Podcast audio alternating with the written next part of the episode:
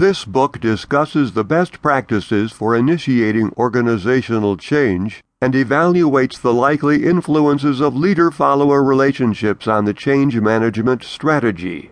For this purpose, the book will provide a brief background about the concepts of organizational change management and theories that deals with leader follower relationships, so as to develop the basis of arguments in this regard.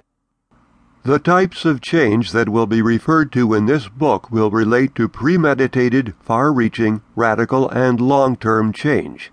It will not address the day to day incidental changes that occur in organizations. In sum, this book will analyze organizational change, leader follower relationships, and best practices for initiating change management strategies.